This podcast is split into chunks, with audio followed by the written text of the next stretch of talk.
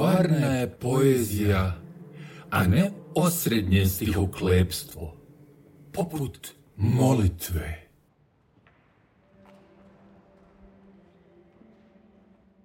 Pročitao sam to u članku gospođe Bat, koja je predstavljala zbirku pjesama svog Facebook prijatelja Ivana Koprića, inače dekana Pravnog fakulteta u Zagrebu, i pomislio kako za mene i moju poeziju stvarno nema nikakve nade.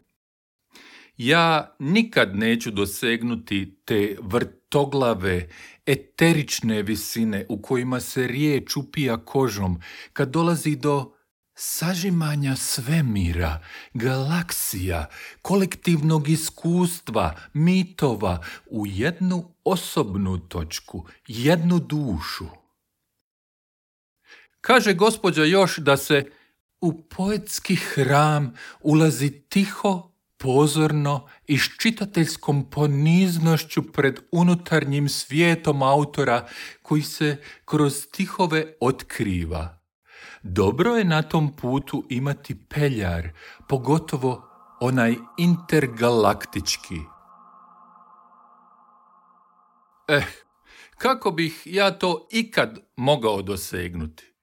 Niti znam ulaziti tiho, niti sam ponizan, a nemam ni intergalaktički peljar. Pa sam znatiželjno prevrtio tekst do kraja da dođem do primjera te poetske molitve i nađoh Koprićevu pjesmu koja je, valjda, stvarna poezija po ukusu gospođe Bat.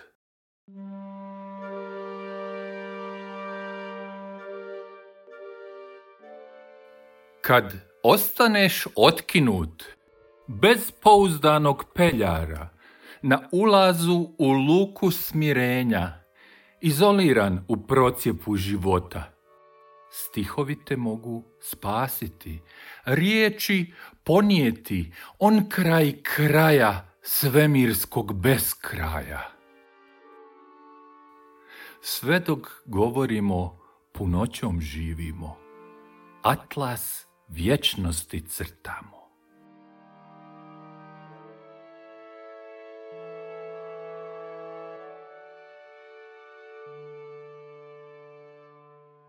Uh, kako je to divno i molitveno. Moraš, dakle, u pjesmi imati velike i uzvišene osjećaje i ideje. I adekvatne riječi, recimo, on kraj kraja svemirskog beskraja. Ili atlas vječnosti. Tko bi se toga sjetio? Podsjetilo me to do duše na poznatu pjesmu Biti i mniti svemiropolisno doktora Franje Tuđmana. Evo odlomka.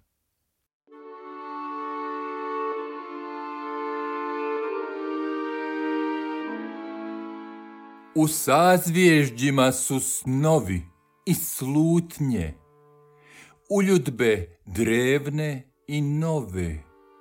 U sukladnosti samobitnosti i sveopćosti, da obzorja svemiropolisa zamamna, na orisu horizonta još maglena, u vidozorju duhovnih muževa, što stazama trnja i otrovanih ruža ustrajahu u raspeću svoga duha, do zrenja sveta, daleka i nedohvatna.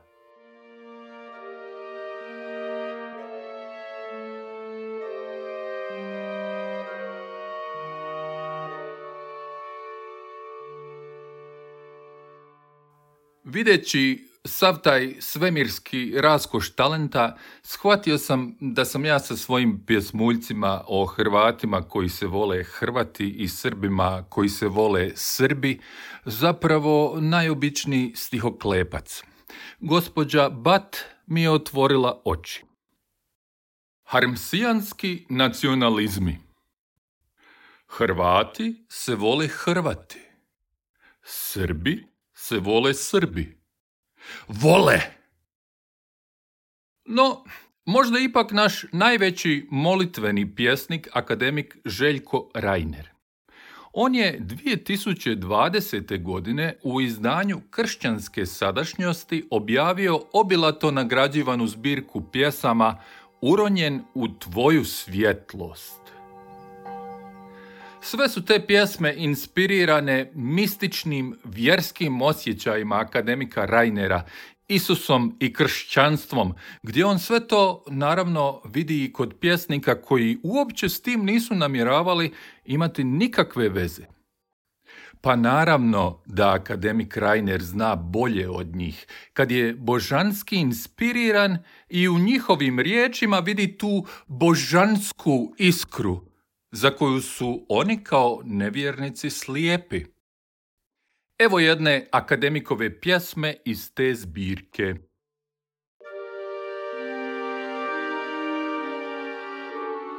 Omiđ a Đorđi Diamorim Zašto bi se baš tebi gospodin otkrio? Zar zato što ga ljubiš? Pa i drugi ga ljube. Zašto misliš da samo na tvojim usnama titra njegov pijev. Razmisli, ne muči li te oholost kad vjeruješ da ga dotičeš, da samo ti imaš rane koje gore. Pazi, nemoj da se uistinu udalji od tebe kad tvrdiš da ga ljubavlju tvojom žežeš.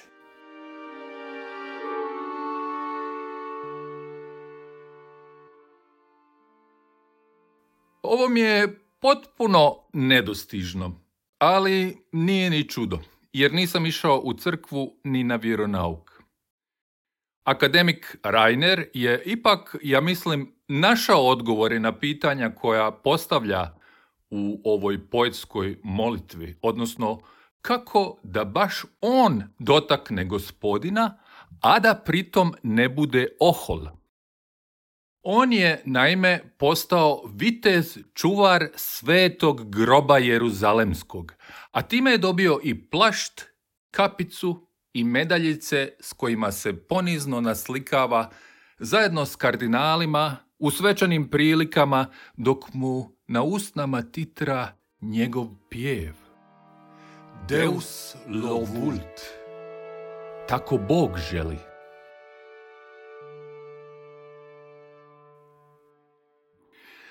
Kad je Charles postao engleski kralj, vitez Rainer je objavio i jednu prigodnu, poniznu fotografiju s njim, s medaljama na junačkim prsima kojih je bilo više nego u kralja.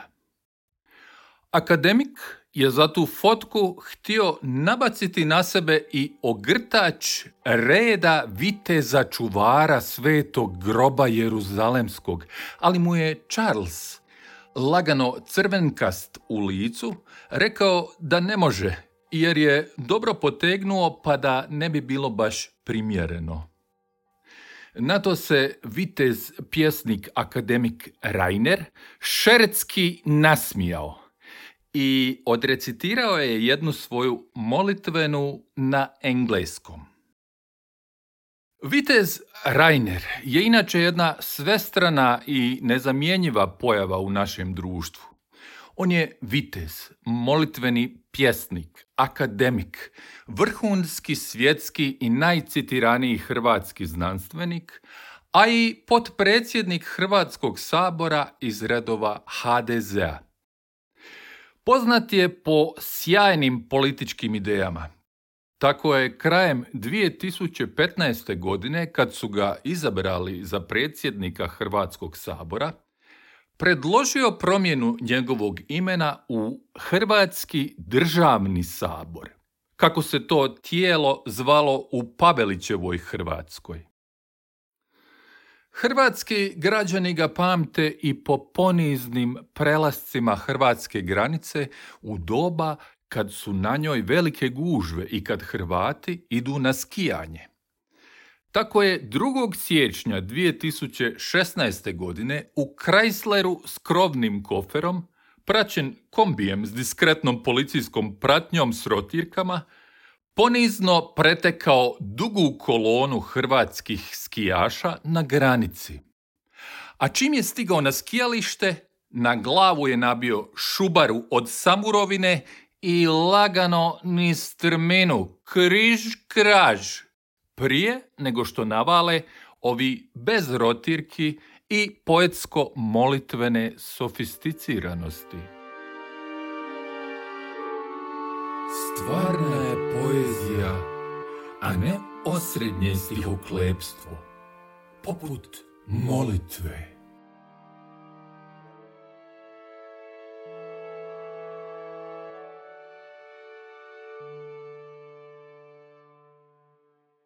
Krajem kolovoza 2019. godine sreo sam jednu pjesnikinju u šetnji Maksimirom, tamo gdje se staze već pomalo izgube u sjeni šume.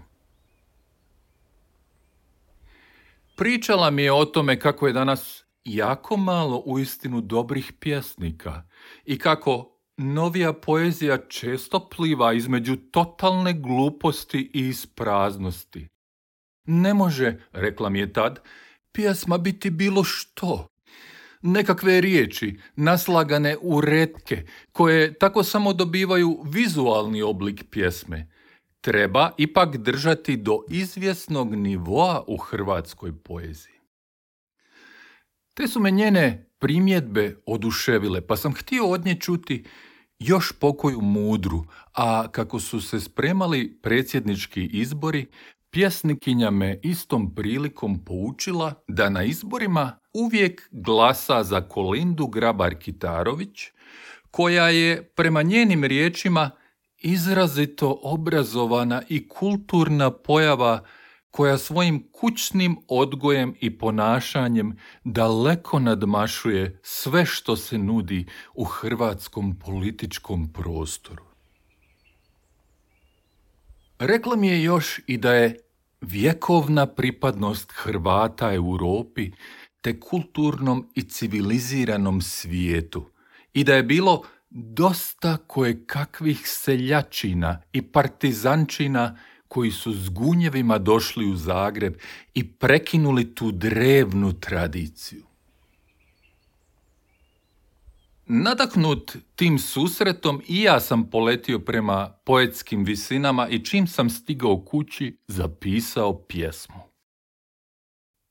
Duboka poezija Općenito se smatra da pjesma ne može biti sastavljena od posve običnih riječi, nego da u njoj moraju biti neki čempresi i anđeli raspolučenosti i snovi.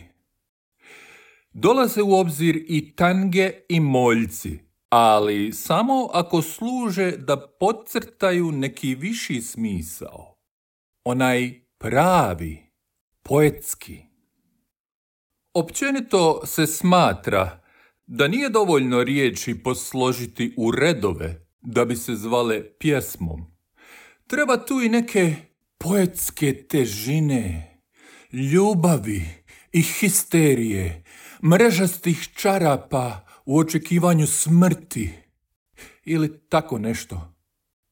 Općenito se smatra da u pjesmu ne pripadaju Srbi, Židovi ili Hrvati, katolici i učiteljski prosvjedi, sindikati i vjeronauk, te puk zatupljen domoljubljem u zemlji na kraju svijeta. Nema u tome prave poetske dubine, tek je površina u pitanju.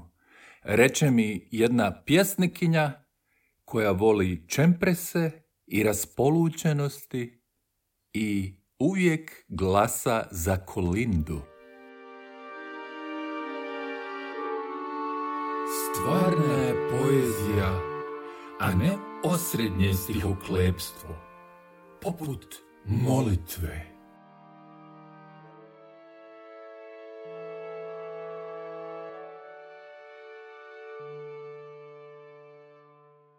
Pravi pjesnik se nikad ne treba bojati da za njegovu poeziju neće biti publike. Kod nas, na sreću, još uvijek postoje ljudi iz struke, uzdanice nacionalne kulture, koji dobro razumiju poeziju i nagrađuju je na raznim manifestacijama, sjedeći mudro po žirijima i organizacijskim odborima. I o tome sam napisao pjesmu, doduše na svoj skroman i ograničen način, ali siguran sam da će barem moj trud biti prepoznat. Svi očekuju nešto tvrdo. Mladi jarci hrvatske kulture žele postati stari jarci hrvatske kulture. Usprkos određenim nedostacima koji sasvim prirodno prate starenje. Treba se zato kretati u pravim krugovima i uhvatiti u koštac s jarčinama, na brvnu, u mirisu prčevine. Kome bi se uostalom i imalo pisati, ako ne starim jarcima i onima koji to žele postati?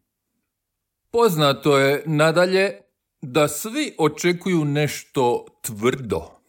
Mislim na nešto ukoričeno, što svatko može lako prebrojati i konkretno pohvaliti, te reći da je to uistinu dijelo našeg najperspektivnijeg jarca, koji će jednom posve sigurno postati stara jarčina veličanstvene nacionalne kulture.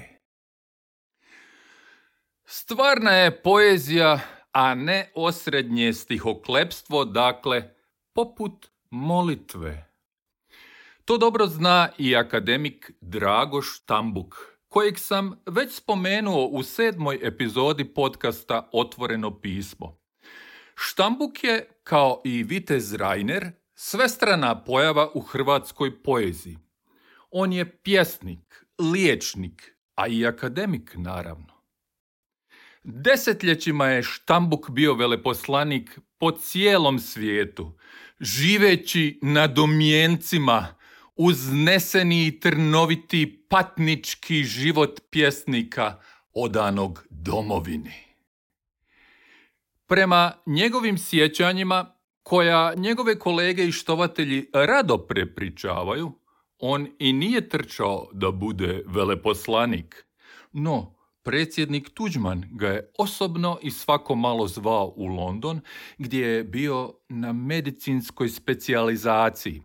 Prvi je hrvatski predsjednik bio toliko uporan da akademik Štambuk nije, na našu sreću, ni imao nikakvog izbora i od tada služi našoj Hrvatskoj. Akademik je tada kazao prvom predsjedniku da će posao veleposlanika obavljati dok Hrvatska ne bude sigurna. A on čak ni danas ne može reći da je Hrvatska posve sigurna, kako je naglasio u nedavnom intervju. Akademik naime tvrdi da sa Stepinčevom sudbinom i naša Hrvatska stoji ili pada. Štambuk, koji sebe naziva svećenikom riječi, Dobitnik je brojnih nagrada za svoju nepresušnu poeziju, a o njegovim su pjesmama kritičari, urednici biblioteka i drugi pjesnici pisali same hvalospjeve. Hrvatski pjesnici poznati su po tome što često pišu lijepe osvrte jedni o drugima, objavljuju svako malo kakvu knjigu poezije, a onda i antologije najuglednije hrvatske poezije, te tako cementiraju svoj besmrtni kozmički status u debelim knjižurinama. Za kraj ove epizode, koja se ne bavi stihoklepstvom, nego stvarnom poezijom, za koju je Štambuk svakako ekspert, Sasvim je prigodno citirati odlomke iz njegovih poetskih promišljanja o Bogu, križu, Jeruzalemu, crkvi, transsubstancijaciji, Kristu, zlatnom kaležu i domovini naravno. To je ono besmrtno, molitveno i domoljubno, bez čega nema ni pravog hrvatskog akademika kakav je Štambuk.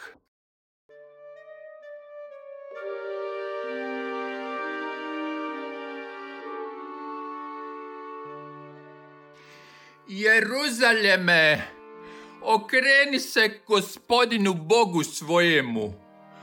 Gonitelje će tvoje sustići u tjesnacima uskrsnih kiša i prevrnut zemlju da pronađe prsten zlatan od vilinske nevidljivosti.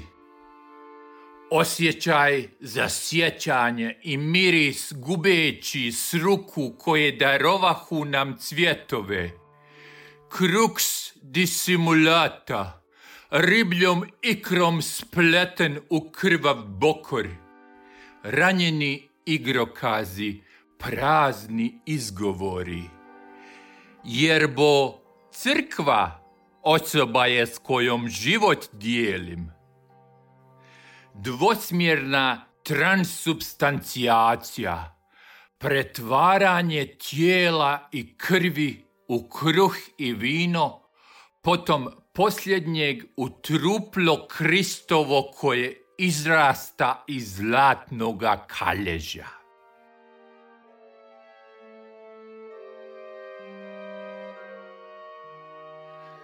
Sporo, najsporije podižite anđeli nebeski, svehnuto lišće i obraze bez sjaja i turgora napasnoga ljudstva. Iz ušiju i nosnica krv šiklja, cureći niz vrat, po prsima. Zgotovljeni obroci krvavih provira, crijeva ispunjena grahom, lećom i slanutkom, prijeteći ileus, blokada napretku i napredovanju. Smetnuh suma, miša u bumbaku, sretnog i presretnog u gnjezdu s mladim goluždravim mišićima.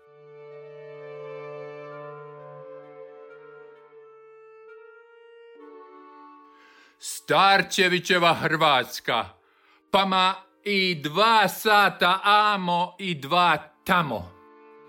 Jelačić iz Rinski, koji braniše hrvatski križ i još ponetko čije se ime ne smije izustiti. Udarac u prečku, potom u preponu. Testi se i grčevito svijanje prema zemljeci. Crnica plodna, osuta muškim sjemenjem. Na rahlenje tla nagoni kišne gliste. Prostomi donose kisik i klorofilne uzdahe. Gujavice kolutaju tijelom, prodirući mrakom, dorsumom noseći terete, poput magaraca.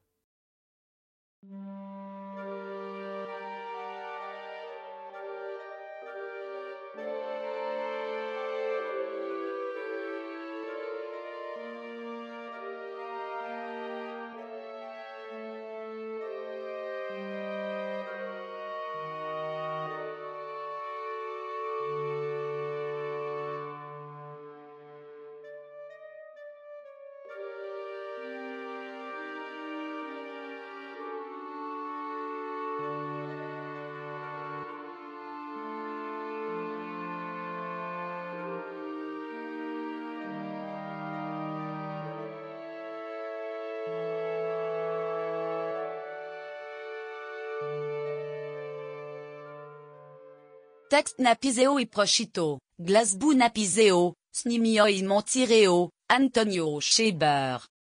Proczytani są odlądci teksta, i z knigę zgon, dragesz tambuka,